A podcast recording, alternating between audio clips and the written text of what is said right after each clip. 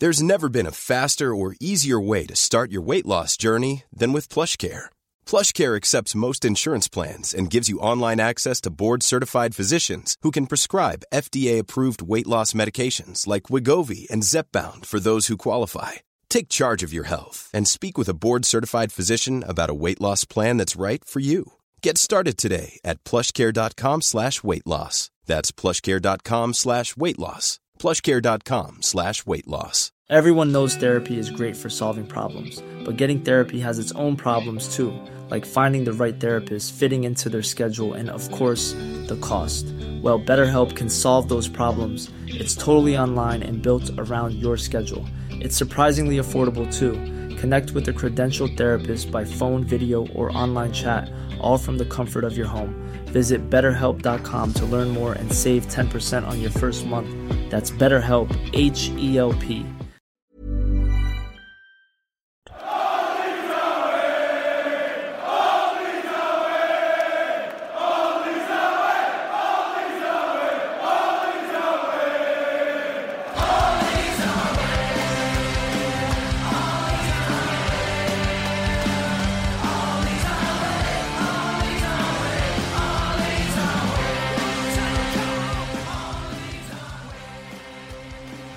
Hello and welcome to All Stats Aren't We, a podcast in which Leeds fans cast a combined eye over goings on at Elland Road, giving scrutiny to the underlying statistics and tactical footings at work at Leeds United. I'm Adam Elliott, the on point counter press of the podcast. You can kill the man, but not the idea. And I'm joined today by the Dan James striking from the edge of the box of the podcast. I am inevitable. It's Martin Riley. Martin, how are you, mate?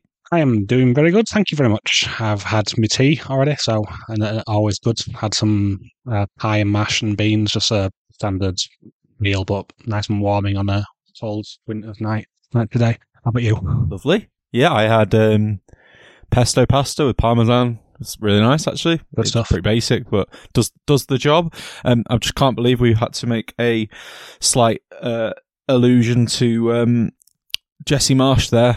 Uh, Didn't enjoy it very much. Thanks for putting that in the intro for me. But yes, we are here today to discuss the Plymouth Argyle game at the weekend at Elland Road, the 2 1 victory. But first of all, we'll discuss some of the news. There is actually quite a bit of news this week, more than usual. So first of all, we'll discuss maybe some of the injuries that have come up. Um, first of all, Jamie Shackleton and Gelhardt have minor injuries, but I don't think they're out for too long. But the two major ones that are affecting the first team at the moment that we know of are Pascal Struijk and Sam Byram. Um, what are your thoughts on Pascal Struijk first, Martin? Yeah, that that one is obviously going to be a, a big miss. Uh, to be both of them will be a big miss because they're both quite key players to the way we build in early build up, and Byram going forward as well. He's becoming quite a key part of our play around the box as well. So both of them will be quite heavily missed. I'm hoping that Byram's isn't too long. Apparently, just one game, but I think they're still waiting on assessments when Farke gave his little bit there at the end of, end of the game. Um, but Struijk looks like it could be a little bit longer. He's got a double hernia, which he needs surgery for. Apparently, he's been playing for it for a bit, so he's been soldiering on on probably too long longer than he should have should have been. So he needs sorting out. So as soon as we can get him fixed and better, the better, really. I agree. Um, he did actually say Daniel Farke that he'd been playing at eighty percent stroke. So he said like if he's playing at eighty percent, what's it going to be like at hundred? Which is nice to hear at least. But yeah, the the hernia thing usually it's quite a quick one to recover from, and he's already had his surgery, so you'd hope that it's not too long. But I think some things I read were like up to sort of five, six weeks it could be from when he had the surgery, which you'd assume was pretty much straight after the Leicester game. So you might eat into December a little bit, but hopefully not too much. And then, yeah, Bam- uh, Byram's was a hamstring strain, wasn't it? So you don't know how, how bad that could be. That could be like a really minor thing where it's just tweaked it and he just needs to rest it, or it could be quite serious and they need to be really careful because you're not, that could be out for, for quite some time. Um, the other news is that, uh, Finley Gorman, one of our brightest young talents in the academy, only 15 years old, is heading to Manchester City, uh, for a record fee for a 15 year old. It's a seven figure fee. Don't know exactly what it is, but it's in the 1 million region, um, which is a bit of a blow, you would have to say, isn't it? Yeah, yeah, it is. Um, I, I saw the videos that were going around of him a while back, and yeah, he was a very right prospect, and it is a shame to see him go. But ultimately, there's not too much we can do in these sort of situations. Um, there's not. It's, it's, it's weird the way the contracts work when you're not 17. I think you have to be 17 to sign a pro deal, don't you? Or maybe 18. So yeah, there's not too much that Leeds could do about this. I think the fee that we're paying is more a development fee, or is it like compensation fee kind of thing, rather than a transfer a transfer fee. So yeah, it is disappointing, but I can understand why lad would want to, to move to Man City. He'll get paid a lot more wages there than what we would, even at his age. And a lot of good players have come through those ranks. He just has to work very hard to stand out amongst all the talent they've got in their youth squads. Yeah, it's a shame that they can just hoover up talent like that, but they're one of the best academies in the world now. And this is pure speculation, but you'd imagine that they're probably doing quite a lot for him and his family in, in this move and, and sorting them out and stuff like that. That is pure speculation. I don't know if it's true, but it probably is correct. Um, and then the last piece of news which just come out just before we recorded this podcast is uh, our under 21s coach, which is something you and Dan will be focusing quite a lot on. They're going to need a, a new one now because Michael Skubala has left to join Lincoln as their first team manager.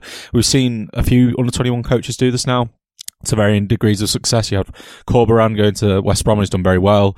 And then you had um, Jackson going to, uh, was it MK Dons? That didn't work out so well.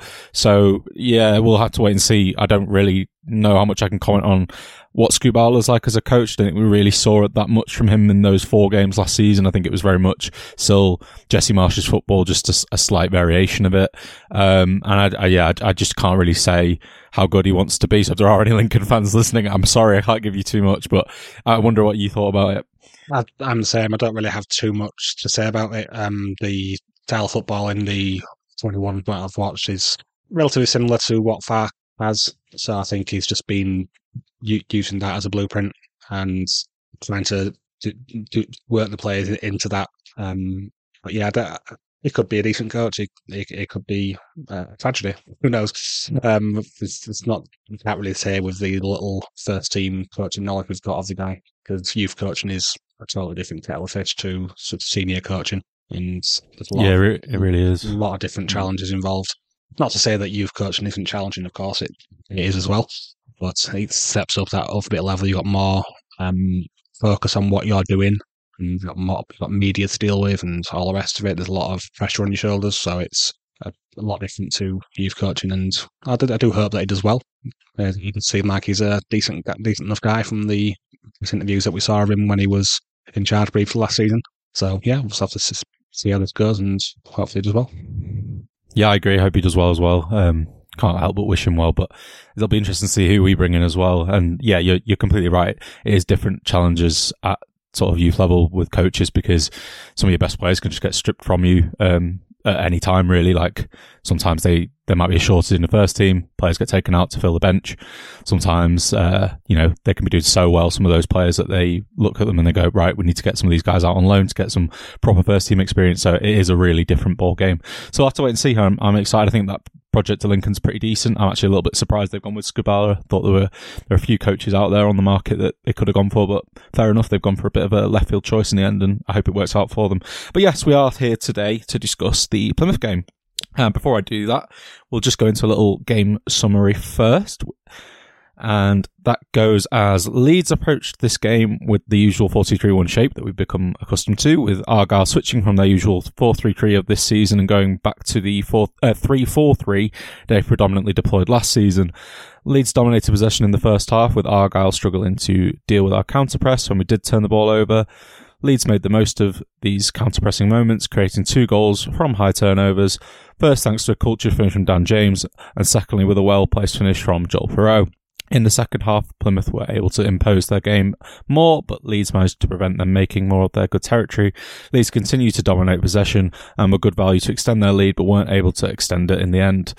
Plymouth were looking to attack us in transitional moments, which paid off in the 84th minute with a close range finish from Ben Waine, making for a nervy final 10 minutes. However, Leeds were able to see out the win and the game ended 2 1 to give us, I think, six wins in seven now. So, apart from that Stoke game, we've been pretty much perfect since Southampton, um, which is really good. And we go into the international break with another win and only eight points behind the likes of Leicester and Ipswich. Leicester also dropped points again, thanks to a goal from Sam Greenwood. If anyone hasn't noticed, go and watch it. Go and find it on YouTube. It's great. Um, but yeah, we'll go now into the interrogation. I'll ask Martin a set of questions and we'll just discuss some of the key talking points of the game. Um, firstly, straight in with a question about our pressing, as I've talked about already, from Rob Biggins, one of our absolute favourites from the Discord. He says, "Is our out of possession getting better, Martin?" I would have to say so. Um, we've seen a definite change in the way we are approaching teams off the, off the ball, and it seems to be really generating chances. Um, we have been, been up there with the best in the league when it comes to pressing for quite a bit of the season, but the data hasn't really translated on to seeing that on the pitch. And there've been quite a lot of moments which I personally haven't been happy with, and I know a few other members of the pods also were in the same boat that, that we weren't happy with the press which we were employing. But now it is seems to be gelling together, and we've worked around the problems which we were having with the press and found solutions to get around those weaknesses, shall we say and it's really come together.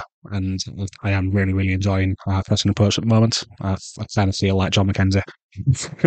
Not gonna lie, but yeah, it's it's good to enjoy watching Leeds out of possession because it's been something which I've not really enjoyed for quite some time now. Damn you, John! you're infecting all our minds.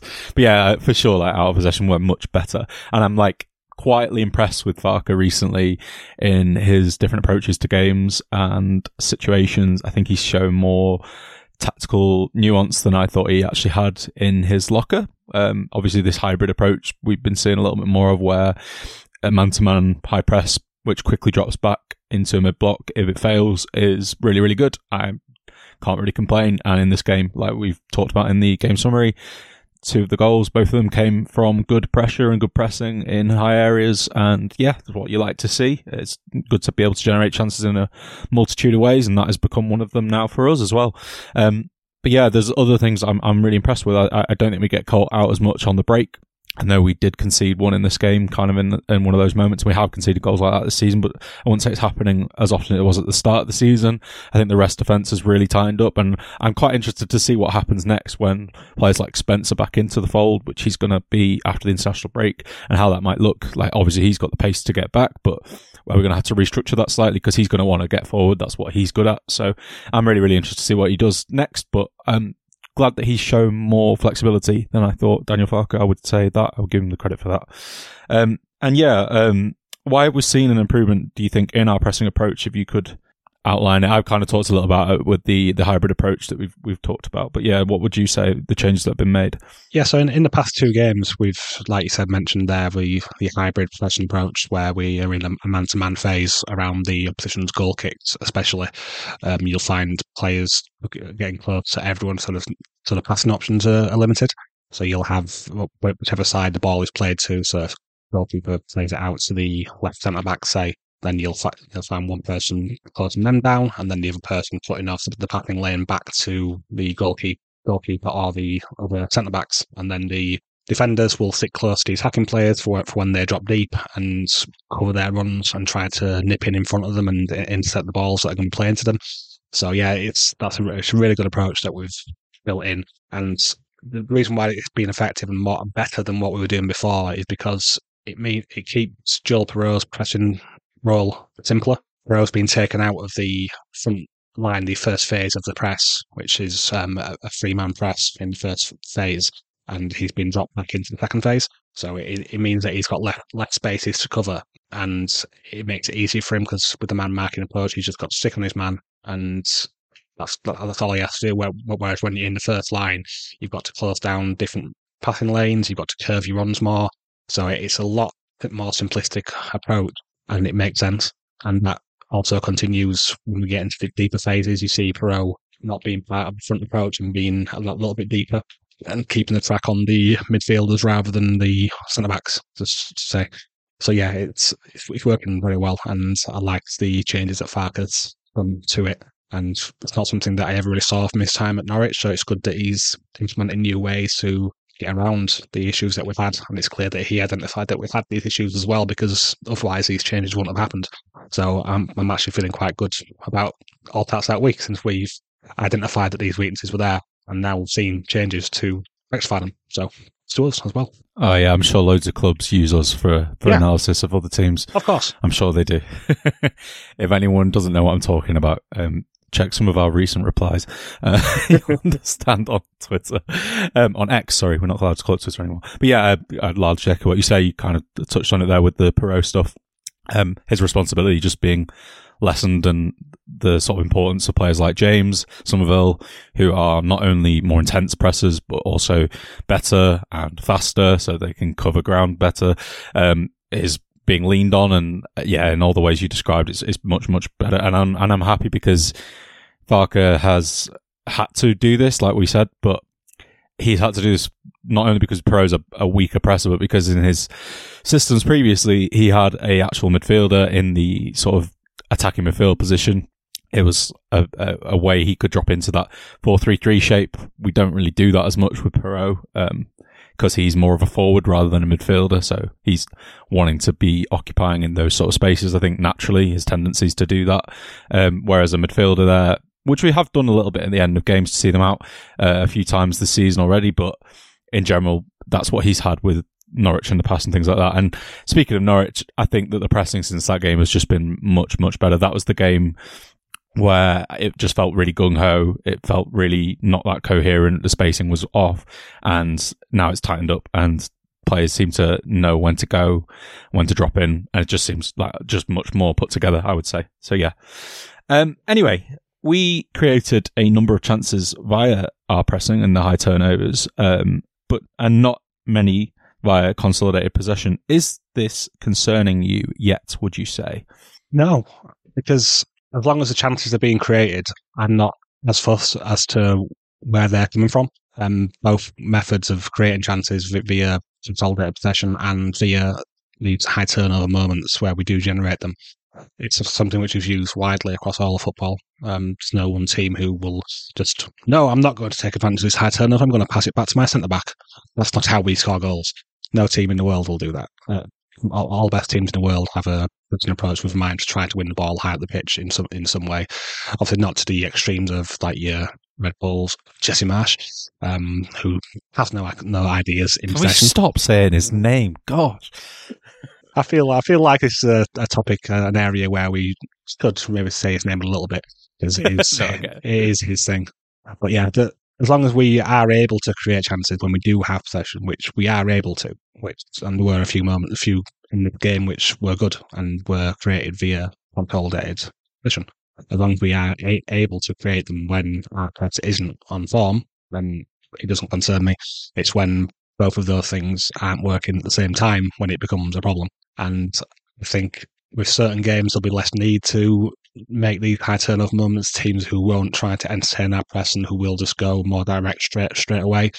Whereas Argyle were trying to play through the press, so it made sense to take advantage of that and try to create these moments. And we put them under a lot of pressure in this game, and especially their goalkeeper was just he could not go. I know you were quite effusive about young young Cooper, their goalkeeper in the last pod. yeah, I Um, think more as a shot stopper. Yeah, I didn't yeah. realize he was so weak with the ball, but yeah, Yeah, I'd, I'd imagine there's not there's obviously not as many high pressing teams in this league, um, so it will be something which some, a lot of keepers like will struggle with when they move across a team who does have a good out of possession approach. So yeah, that's that was it's made me delighted to see him booting out. And I, nothing against the lad, but I just enjoy seeing this sort of pressing, and it worked very well and created a lot of good chances. And just speaking a little bit about the chances that we're creating from high turnovers um, according to the Opta, the, the website, which they have, where they put have all sorts of advanced stats about championship clubs and other things. Um, the stats are looking very good for us. We've got the joint most uh, goal ending high turnovers. So basically, a goal which occurs after a high turnover. Um, that's five, joint with Sunderland and West Brom. And we have the most shot ending high turnovers. So high turnovers which end with a shot with 33. And the closest to us there is Ipswich. So yeah, we're we're doing well in in that sense. We are creating these chances, well, and as long as these chances are being created, it does not bother me really. I'm not sure what you think. No, it's really interesting, isn't it? I, I just didn't expect us to be so high up on those metrics. Like, if you, I think recently, yes, but over the course of the season, it's felt like something that's improved with time.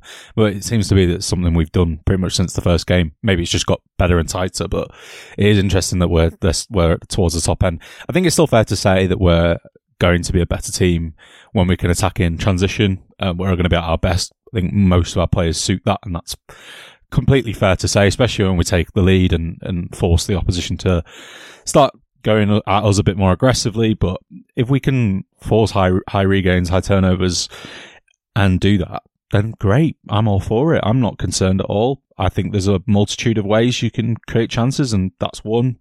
Um, transitions are one. You know, concerted possession is another. Um, we have some sort of small patterns of play that are forming as well, but I'm I'm kind of fine with where we're at in terms of attacking, which is something I wasn't going to say maybe three four weeks ago, because I think that I was a little bit concerned about some things, but now I'm just not because I think we just create in so many different ways. Like even just individual skill and talent level at times is just enough to, to do things like Georginio Rutter, for example, is probably a great example of that. Crysencio Summerville. So like it's fine. Like we, we become a, a team that don't just attack in one way, you know, or don't look to attack in one way. We can attack in, in diff- loads of different ways, hurt teams in loads of different ways. And that's really, really good. Um, yes, um, we'll move on now. Um, I wanted to ask you about the second half a little bit. Uh, did anything change in the second 45 for both sides? Uh, some of our fans were a little bit concerned with the, the second half and said we weren't as good or that Plymouth got better. Like, how did you see it essentially? I don't think too much changed between the first and the second half, in all honesty. Um, from the, from the rewatch, I, I kind of felt in, like after the live rewatch, that, sorry, the live watch, not live rewatch, doesn't make sense. Uh, after the live watch, I, I, did kind of have a similar feeling that Plymouth were a bit better at playing through our press, and uh, I think that was true to an extent. They were able to get by it more, and we didn't cause them as many problems with our press, but also we weren't as intense with our press. So I think that was kind of us wanting to draw them out a bit and to try to attack in transition, which is what we did. Um, we did create lots of ch- ch- chances via transition, and I think we could have scored two or even three goals in the opening like 25 minutes of that half from, from my rewatch. So I, I don't have any concern about second half. I think we just didn't get as lucky with Finches in in that, that period, and I think there's the one which Piroe kind of scuffed a little bit when it, it, wasn't meant to be. I don't think the pass was meant for him, and he sort of intercepted it. It was heading towards Rutter, and he sort of pinched it off his toes and a scuff shot which kind of went in the air and people was able to save it, or maybe it was one of the defenders who stood right beside him. I think that's what happened. But yeah, there's that one, and then there's obviously Rutter's chance, which he unfortunately put over the bar, which was a good chance. And so yeah, I wasn't concerned, and Plymouth didn't really create anything really other than the goal. The, that was their biggest chance by far of the game. That was a massive chance. And just put into context, their total XG in this game was 1.4, and that chance was 0.84 XG. So, the of the game, they only created like 0.5 XG, and one of the, a block shot for 0.21 in the first half. So, all of it was quite spread out on quite low rated chances. So, no, in short, I'm not concerned about the second half. I'm not sure about you. Um, I, I, I still couldn't work it out on the rewatch whether we intentionally dropped a little bit deeper, like you say, to attack in transition more, or whether they pressed us a bit higher, or maybe a, tiny, a tiny bit of a mixture of the two. Um, I don't think they were like dramatically improved, though. It has to be said. I think we still had the, generally speaking, the better of the chances, more possession, more territory when we could create, um, and we're more consistent with that. You mentioned a few there with the Piroe one and the Rutter one. There was that other Rutter one that was a decent chance. Um, and then there was the Anthony one, which was just a genuinely mm. excellent save. I can't yeah, believe Cooper saved that. That was a, a, really, really good save. That looked like a goal for sure. Um, but yeah, I, I, the only thing I would give Plymouth quite a bit of credit for in the second 45 is I think that they made the two pivot, pivot players for us probably the least comfortable they've looked uh, in recent weeks. I think the last time our pivot looked this uncomfortable was probably the first 45 against Stoke.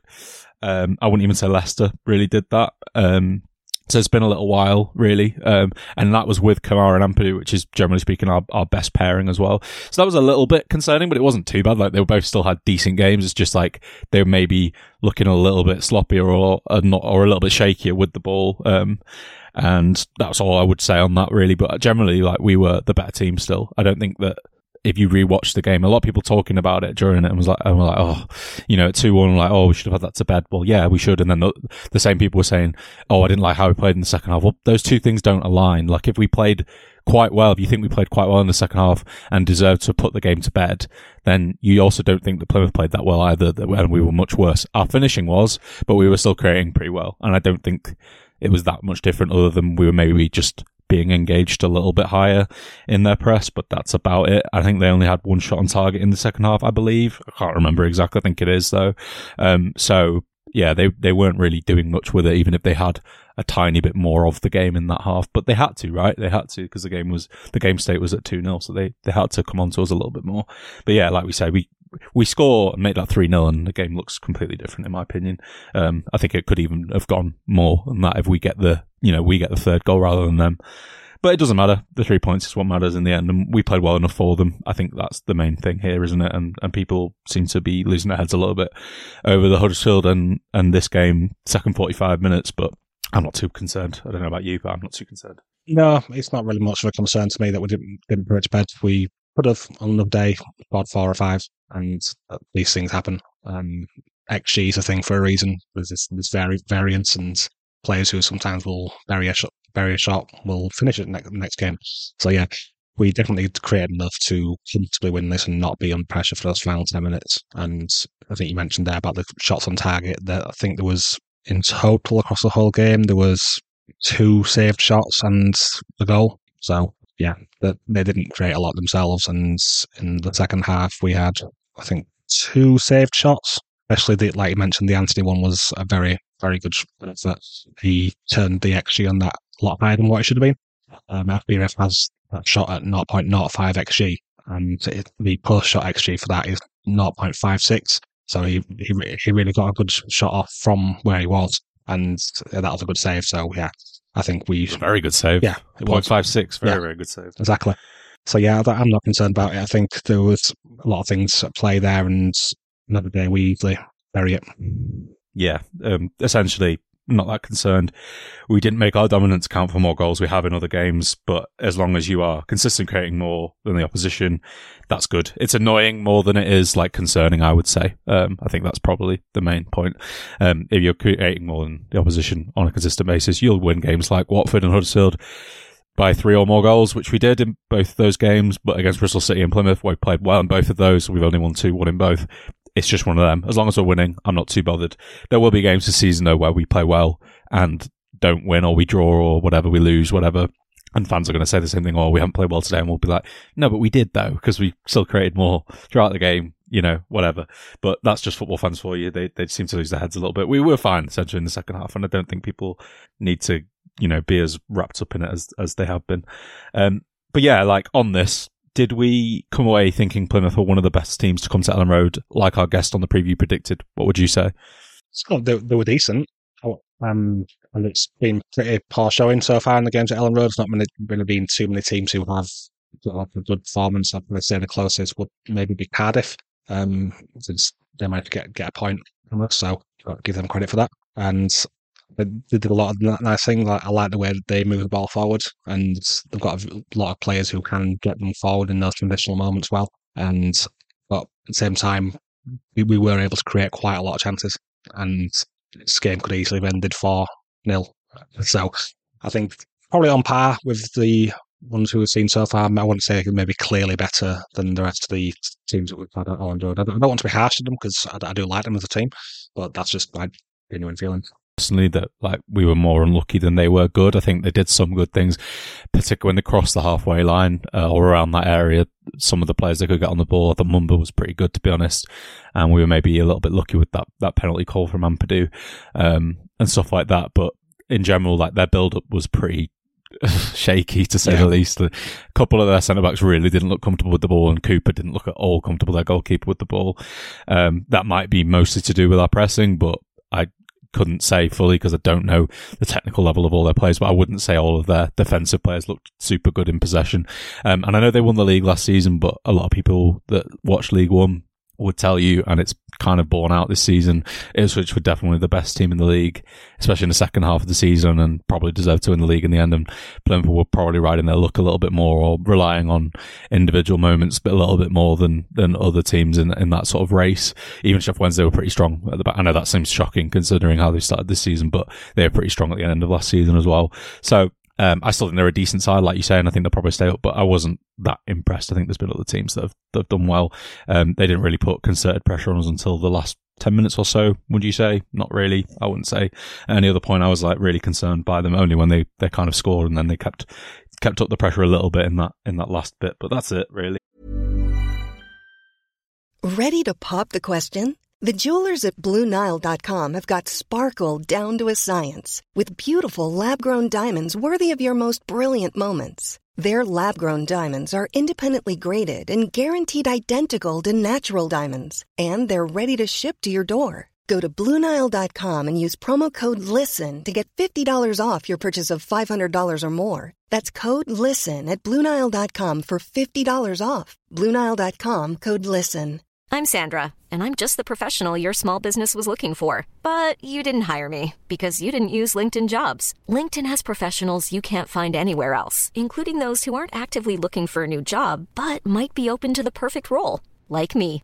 In a given month, over 70% of LinkedIn users don't visit other leading job sites. So if you're not looking on LinkedIn, you'll miss out on great candidates like Sandra. Start hiring professionals like a professional. Post your free job on linkedin.com/people today.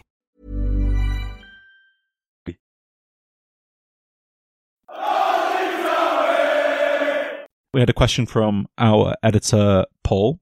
Paul says, thoughts on Captain Coop's performance and who was at fault for their goal, in your opinion, Martin, based on that? Well, based on the on the goal, which I, I, I think there was a it's more of a collective thing than one one individual.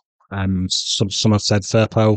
No, for me, Firpo wasn't to blame for that. He was with his marker. He was marking um, Morgan Whittaker, which is probably their most dangerous player. so yeah, he is a player who you want to mark. And the run from wasn't it Randell? who Who's there? Yeah, the run from Randell was very well timed, and the ball to him was also very good. Um, then where it was was a collection of Rodon, Cooper, and Meslier all ball watching. I've watched this goal over about five or six times, and none of them were really paying attention to what the other other ones were doing. So you had Cooper moving towards the, the man when Anthony was pretty much with him anyway. So we, he he didn't need to move close to the man. If if he would have tucked further in and he could have stopped the cross from getting over. That that uh, hit him there, and also Rodon was not aware of the run at all because he was so badly ball watching. He just he didn't see that him ghosting in, in front of him. He wasn't aware of where the, man was, and which was the striker. he needs to be aware where where the striker is. I don't want to be too harsh on Rodon. I felt he had a really good game. I was really impressed with his defensive work for 99% of this game. But in that moment, he did switch off and was just caught ball watching. So yeah, that's a it's a collection more than an individual for me. Yep, probably agree. Firpo, uh, when I first saw it, I thought, why is he there? But yeah, it is his man, isn't it, that he's followed, um, which forces Ampadu situationally to drop back in. He does fine on that as well. He has to. And then, yeah, it's a collective thing. Um, again, I, I, can't really disagree with what you said about Rodon there. He had an excellent game, but that was a bit of a iffy moment from him. Um, I'd just say on, on this in general, I'd just prefer the dynamic of having Byram and Pascal there. Um, I think that that has just developed quite well. It's something we're comfortable with. I don't think it's the reason we didn't, you know, we conceded here, but it's just I wanted to say that I think that that's still what's going to be best for us going forward. But yeah, Cooper did most things in this game fine, even if there was like certain small issues here or there. It wasn't anything major. He was pretty okay, but we weren't really tested that often by Plymouth. I think he was carrying the ball out well a few moments. Noticed he, he, was, he was doing a pretty good job of that. That's something which um, I thought we was going to quite badly miss with Struijk because he was doing a good job of carrying the ball out and getting some good passes forward into good areas. And that was something which I noticed more on the rewatch, and I felt like he he did a decent job of get, getting the ball forward. Um, he had four progressive passes, and which was the same as Archie Gray had, and I think most people felt Archie Gray was one of the men of the match for, for this game. So yeah, I, I felt he, had he had a good game to Cooper quite quietly, and just didn't really put a foot wrong, other than maybe the collective thing for the goal. But that wasn't just entirely on him. So yeah, it was. A, I think he, he had a solid game overall, to be honest. I think people got a bit caught up in the fact that the ball came down the left side for that, and they were thinking, "Oh, yeah, well, that's why then, because it's Cooper and Firpo's side, so of course." But it really wasn't. It, like you say, it was more of a collective thing. Um, so yeah, I, I, agree. And Rodon also did a couple of really nice carries. One in particular really, really strong, um, powerful run. It looked like he was going to lose it at one point, but then he releases it really nicely, really well. Um, so yeah, both centre backs clearly instructed to do that a little bit. They can because Ampadu will be that sort of covering player if you need him to be, or even one of the fullbacks will sort of tuck in a little bit. You know, they can do that, so it's fine. Um, yep. Then we had a question from Neil in the Discord about Georginio Rutter. He asked, uh, this is exactly how he phrased it. Uh, does Gorgeous Georgi have finishing issues? And if so, what is the underlying cause? I'll let you go first on this, but I do have quite a few thoughts. But yeah, with with Georgi, um, I think there's a, a few things at play here. One is his youth and general decision making is uh, going against him when it comes to finishing. Also, just generally about finishing. I don't like to judge a player so soon into their career at a club because the sort of finishing issues are best looked at over time. And I'd like more at the end of the season where he matched up if he does badly miss and and, and not get close to his XG. Not fair enough. But it, it can it could go on a little purple patch towards the end of the season and, and score a few wonder goals. We've seen that he's capable of scoring these type of goals because he scored a few of them at Hoffenheim. I've seen them. They're, they're beautiful. And I can't wait for him to, to pull one out because it's going to happen. And then we'll, we'll be thinking, oh, well, he doesn't have finishing issues. But these sort of things, like I said, it's all over time. It's hard to, to quantify someone's finishing over, what, how, how 16 games run now? So I, th- I think it's quite hard. But I will say there is some worrying things with the way that he's finishing. And it's been more than a few occasions now where the opportunities that he's had have been good and he's putting them over the bar or wide or maybe not making the right decision to shoot when he does. So I think there is some issues, but I still I don't want to make a full judgment on them until the end of the season. But other than the finishing, he's gorgeous. As Neil says, um, he, he, it's also not his role in the side as well. He's not the team's goal scorer. But he's number nine. He has to be the goal scorer. No, no, no, no. Roles, not positions, people. Roles. His role is the creator for the side. He's created either the most chances in big side, and I think he's created the most big chances in the league. Um, never mind this side. So yeah, he has his assigned role, which is a, as a creator, to hold up the ball, it's the ball, he's doing all these things wonderfully, and that is what he's doing well. And the goal scorers in the in the side are Piroe and Summerville and Dan James. We have to say now as well because he's been notching quite a few recently. Stop. Sorry, Adam. We've got we've got to mention him. No, I agree. but yeah, so there's there's multiple goal scorers in the in the side who are scoring goals, and George's job to make chances for them, and that he's doing fine. So yes, he possibly may have an issue with finishing, but it doesn't concern me. You've touched on a lot of what I wanted to talk about about his role. Um, and roles in the team, which so yeah, he is a creative forward. Um, I have to say, like we have moved past the time for judging strikers on goals. We have, and like people listening that still, you know, go by that rule. You need to move past it, mate, because it's it's it doesn't have to be like uh, we've got six goals from Piroe, we've got six goals from Summerville, we've got four from Dan James. So yeah, we do not need um, Rutter to be our main goal scoring threat, right? That is true. If he was better at finishing, which, you know, he might be with time, he's only 21. There's quite a lot of time for him to develop. He could quickly become a really, really top, well rounded centre forward because he has a lot of good qualities and can do a lot of things to a really high level. Um, like we've discussed, his carrying and dribbling ability, his creative ability, really, really good. Um, and if he was, you know, a better finisher, I think he would be playing in the top half of the Premier League. Let's put it that way. And at the moment, he's still playing as a sort of top flight footballer in terms of his level, his all round level. Um, in terms of the finishing, what I would say is, um, it's just, I don't think he is the, right now anyway. He might be with time, but right now he's more of a instinctive player, I think, where he probably does better with chances where he has less time to think. Now, that isn't always true because there are times when he's missed good opportunities when he's not had too much time to think about it. But I think all of his goals pretty much this season have been when he's not not really had to act on, you know, when he's like through on goal, sees the keeper, sizes him up, has to actually think about his next action. It's more when he can just hit it with either foot or he gets into a, an area and he just shoots. And I can kind of like relate to that a little bit because when I, I'm more of a forward player when I play football and I'm better when I don't have time to think. You get out of your feet, you shoot, and I score a lot more. When I'm one through one on one, I'm much, much worse. So I think he's one of those players. Um, when you look at someone like Piroe, I think he's kind of good in both ways. I think if you put him through on goal with time to think, he's good.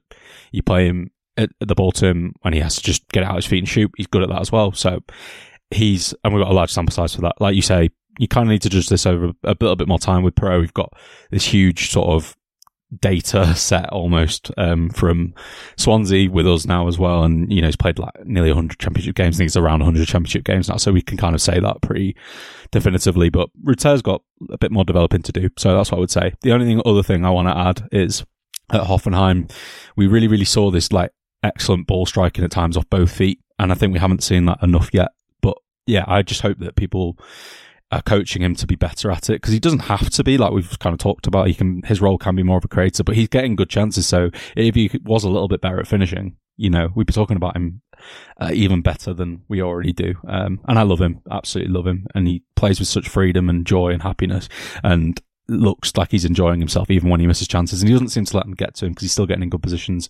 But it is that other stuff he does, the way he gets out of situations and creates chances for both himself and teammates. He's just so excellent and I hope he continues it. But yeah, it's just that like I think we've seen in his career a little bit more than what we have with Leeds so far, and I would like him to start finishing a little bit better. That one in particular that he went over the bar, I thought that's kind of the more of the chance that I, I want him to have, where he didn't have too much time to like think about the next action. He just did it, and yeah, he still put that one over.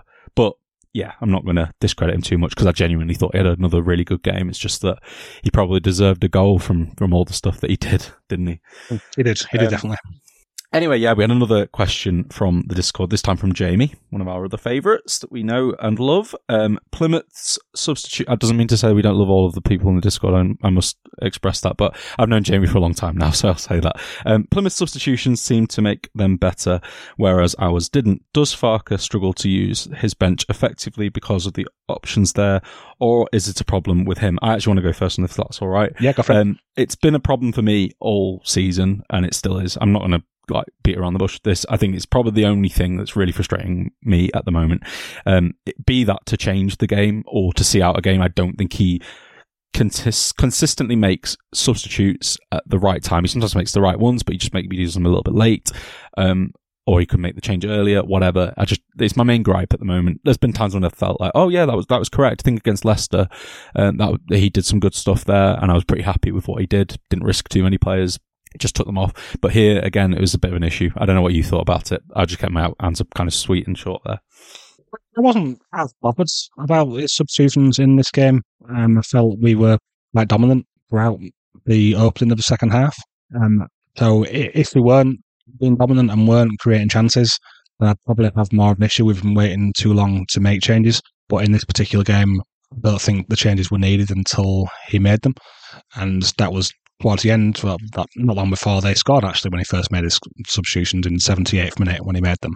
So he was bringing, he brought on Anthony and Gnonto for the two wingers because they were both getting quite tired and they both had pretty good games at Summerville and James. So I, I don't think there was anything too iffy with that. And then the later subs, they were also maybe a little bit late. But maybe have brought on Bamford and Gruev when we went 2 1. So like immediately, so we can try to stop it a little bit sooner. But that's maybe the only gripe I would have about this this individual game. But I would agree that um, at points throughout the season he has made subs too late. But in this one, I don't think it was an issue. Uh, yeah, probably not as much of an issue in this game. Uh, I would agree with that. Probably didn't look like it needed changing as much as it has at other times. I'm probably talking more generally here, but I would still say that like someone like Gnonto probably deserves a little bit more of a, a chance now to sort of prove his worth. And I don't I care which winger he comes on for. He just needs to like try and get back in and get a bit more form in his legs. You do care. Just... You do care. You know who you, I love you, him. You, you, who you want to take off for him. oh yeah, of course. if, if I had the opportunity, where especially two goals up, and we can give Gnonto like a bit more of a game when it's more settled because we're two goals up, then yeah, take Dan James off. It's fine. The pressing might not be as good then, but you've got a better goal threat, I think. Still, even with the goal and assist that Dan James has got this season, I think Gnonto's definitely a more technical footballer. I'm not slighting James at all. I just think it's pretty clear like he's he played at a really high level with Italy. Uh, he's done probably more for us in the Premier League than Dan James did at any point, and he didn't even play that often. So I think there's a better footballer in there. I just want to see him like recapture that a little bit. So that's that's one of the main ones from this game. I think that's probably the one I was more talking about. But in general, I just think he he doesn't like making too many changes and kind of wants to trust a lot of the players out there. And they get that after a halftime team talk. Sometimes you want to just like give them the opportunity to to get things together and back on track. And we did against Norwich, for example. But um, in other instances, it just feels like you know, freshen things up, give other players a go. Ampadu still has played every single minute of every single game in the League and Cup, and he's going away with Wales. And this guy's played a lot of football for a, guy who's only 23. Um, so yeah, it's just things like that. I'd, like give him a little rest sometimes if you have to, um, especially when it's like 2 0 in the 80th minute. They haven't even scored yet. You know, it wouldn't have been such a bad thing. But oh well, doesn't matter too much. Um, I'm being quite nitpicky with that because I think I've, Farke's grown on me a lot recently. Uh, he's impressed me a lot more in a lot of other ways, as we've kind of discussed with his tactics and stuff like that. So yeah. Um, we also had a question from our patron from Josie. Uh, she said, I'm noticing Piroe more and more, and he looks like he is linking up with other players in the build up more. Do these stats bear this out? He was my player of the match yesterday. What did you think about that? I agree entirely. I felt like he was getting involved a lot in earlier build up, um, more than what we have seen. And he, even though he scored, that wasn't part of his game for me. Um, he was just generally doing, picking the, the right moments to drop deep and receive. And he was driving forward with ball a lot more in this game and the stats also do bear this out. Um, this game he had the most touches in the middle third of the pitch, um, so he was clearly dropping into that third a lot more than what he has been doing in other games. So yeah, both my judgment and the stats also bear this out, Josie. So yeah, he was definitely more involved in this game. Yep, I agree. Much better again. Not just receiving the ball in better areas and being more involved in linking play. He was also, like you say, uh, he's more okay out of possession in the role. We're using him in him now. Um, and yeah, he just needs to keep doing what he's doing. Really, um, I'm glad he got a goal. Felt like he needed one a little bit, yeah, just, just for his own his own self. A decent goal in the end. I like I like the run off Summerville. Summerville obviously just times it so perfectly. He's just amazing at the moment. That first 45 from him was was excellent again.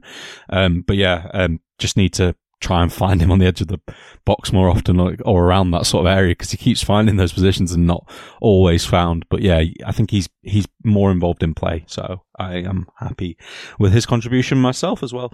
Um, yeah, and on the subject of players, just really quickly, who are you most impressed by in this game? I know that Josie said that for her, Piroe was probably her player of the match, but who would you say for you stood out?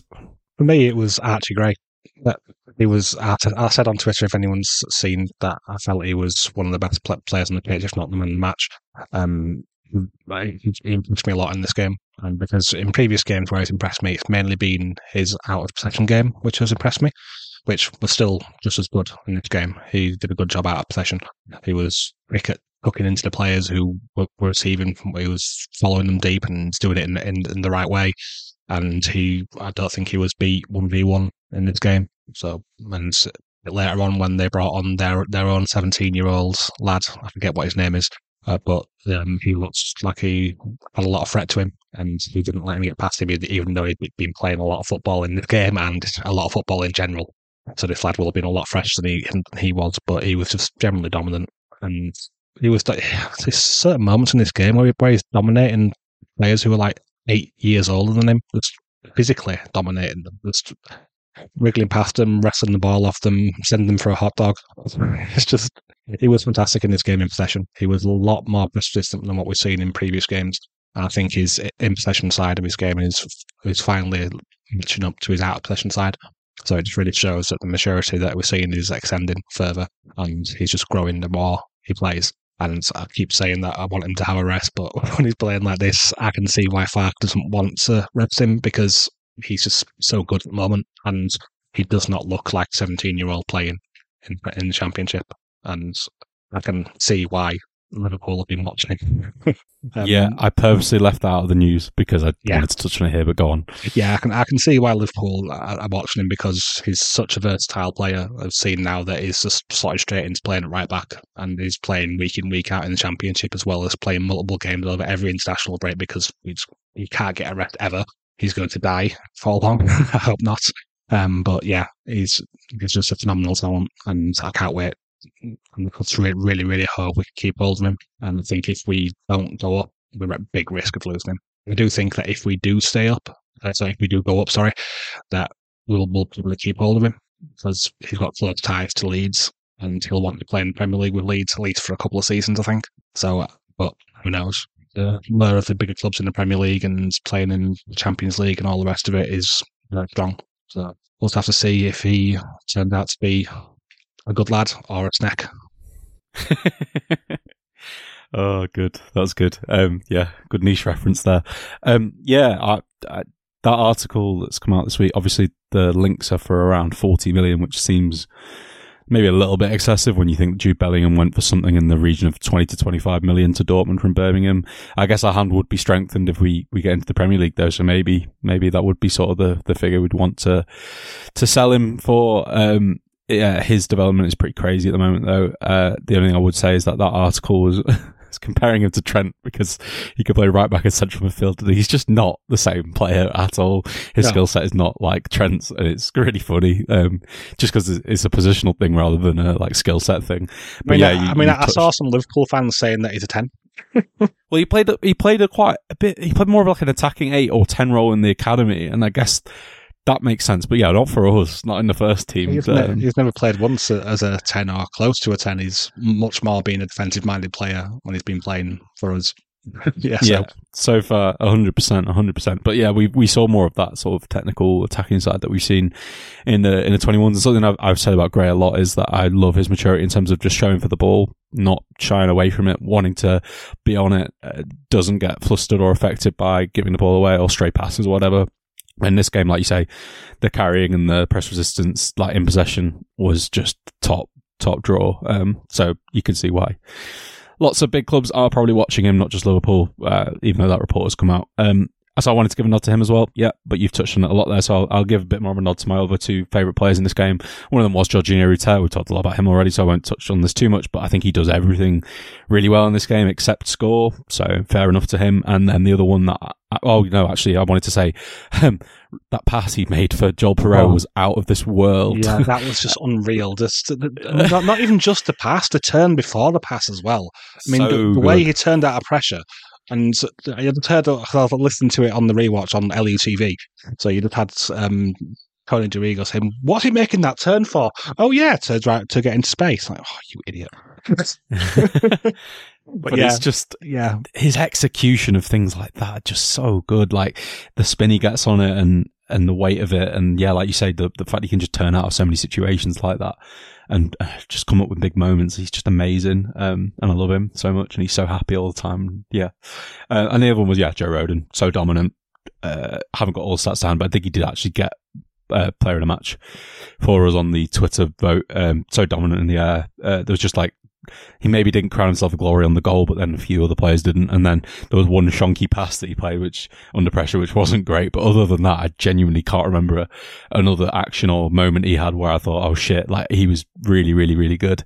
Um, in most I do of have the stats actions. behind it if you'd like to hit them. Go, go, go.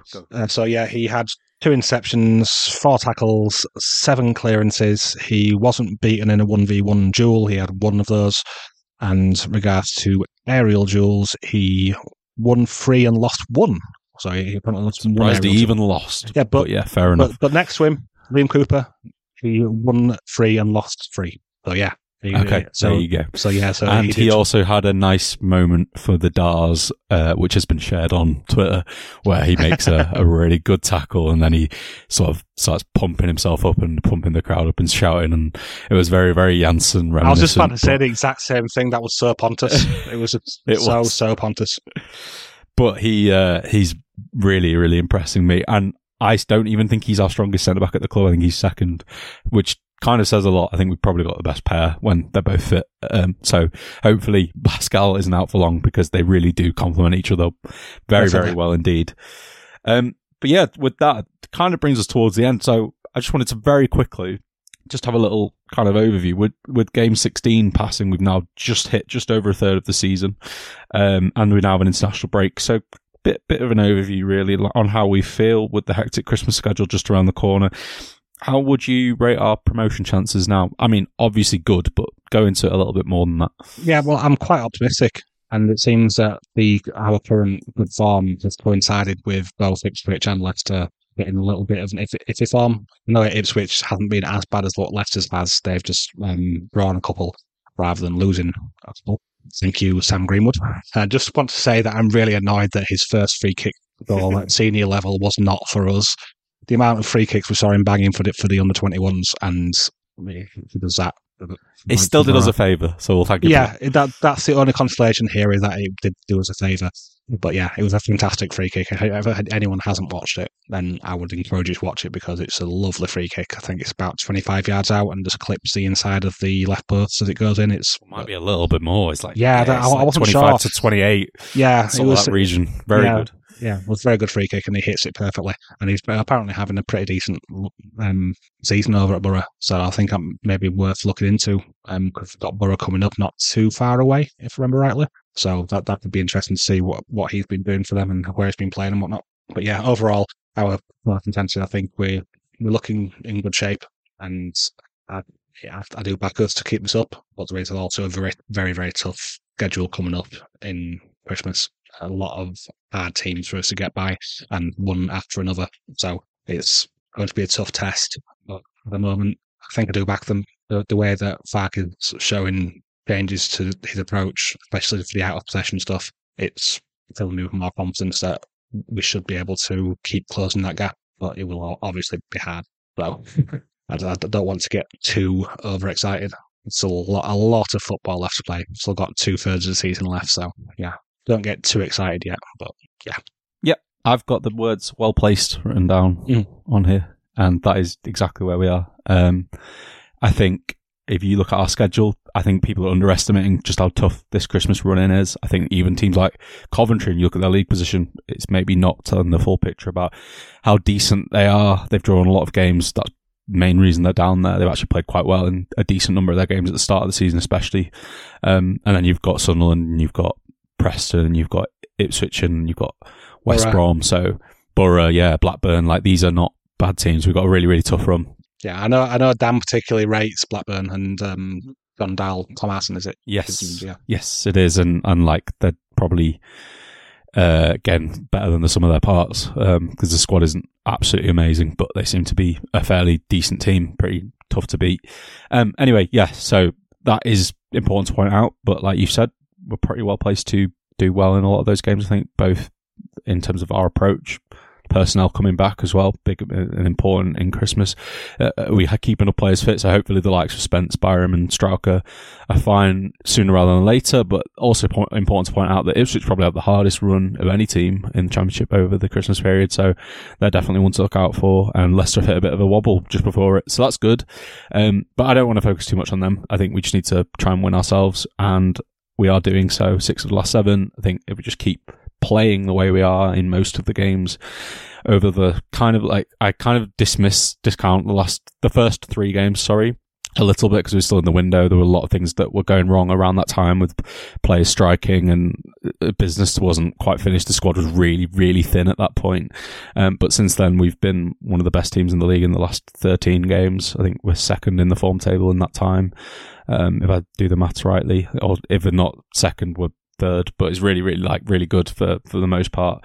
Um, and I am I'm I'm happy with where we are, and I think that January is also coming up, and hopefully we do see a little bit of investment or recruitment, even if it's loans. A couple of really important loans maybe could be very useful in, in a couple of areas at least, but. We'll have to see. Um, I'm still feeling very, very good about us at this moment in time, and not just because we've beaten a team like Plymouth 2 1, which you kind of expect to, but I just think in general, like over the course of, of a while now, we've been pretty good. So, yeah. But with that, that brings me uh, to the end of the podcast. So, I must talk about the Patreon because, as Jacob mentioned in our group chat, Tom Alderson will kill us all if I don't do it. Um, throughout the season, we've been putting out bonus content via our Patreon platform. Patreon is a media platform in which you can show support to creators you enjoy and receive bonus content in return. We put out Patreon only podcasts and analysis articles and videos, and our patrons also get all our podcasts ad free, plus early access to our preview podcasts.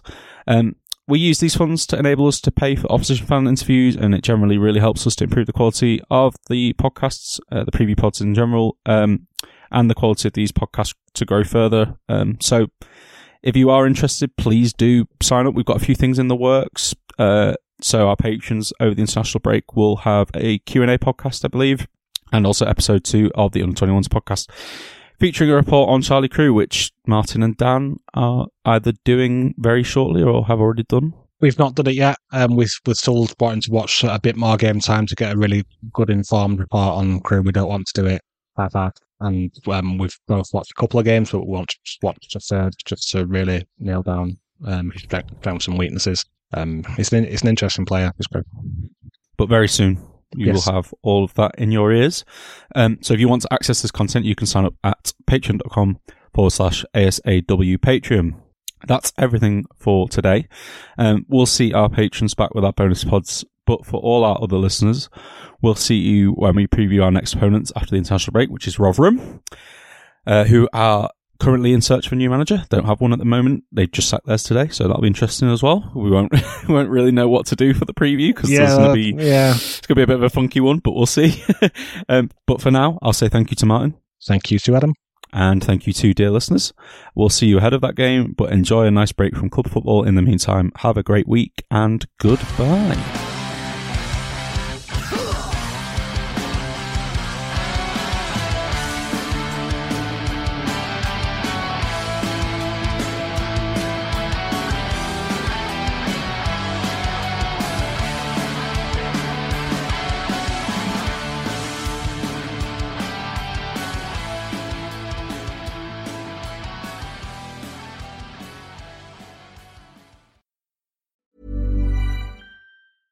Even on a budget, quality is non-negotiable. That's why Quince is the place to score high-end essentials at 50 to 80% less than similar brands. Get your hands on buttery soft cashmere sweaters from just 60 bucks, Italian leather jackets, and so much more. And the best part about Quince, they exclusively partner with factories committed to safe, ethical, and responsible manufacturing. Elevate your style without the elevated price tag with Quince. Go to quince.com slash upgrade for free shipping and 365-day returns. Mom deserves the best, and there's no better place to shop for Mother's Day than Whole Foods Market. They're your destination for unbeatable savings, from premium gifts to show-stopping flowers and irresistible desserts. Start by saving 33% with Prime on all body care and candles. Then get a 15-stem bunch of tulips for just $9.99 each with Prime. Round out Mom's menu with festive rosé, irresistible berry chantilly cake, and more special treats. Come celebrate Mother's Day at Whole Foods Market.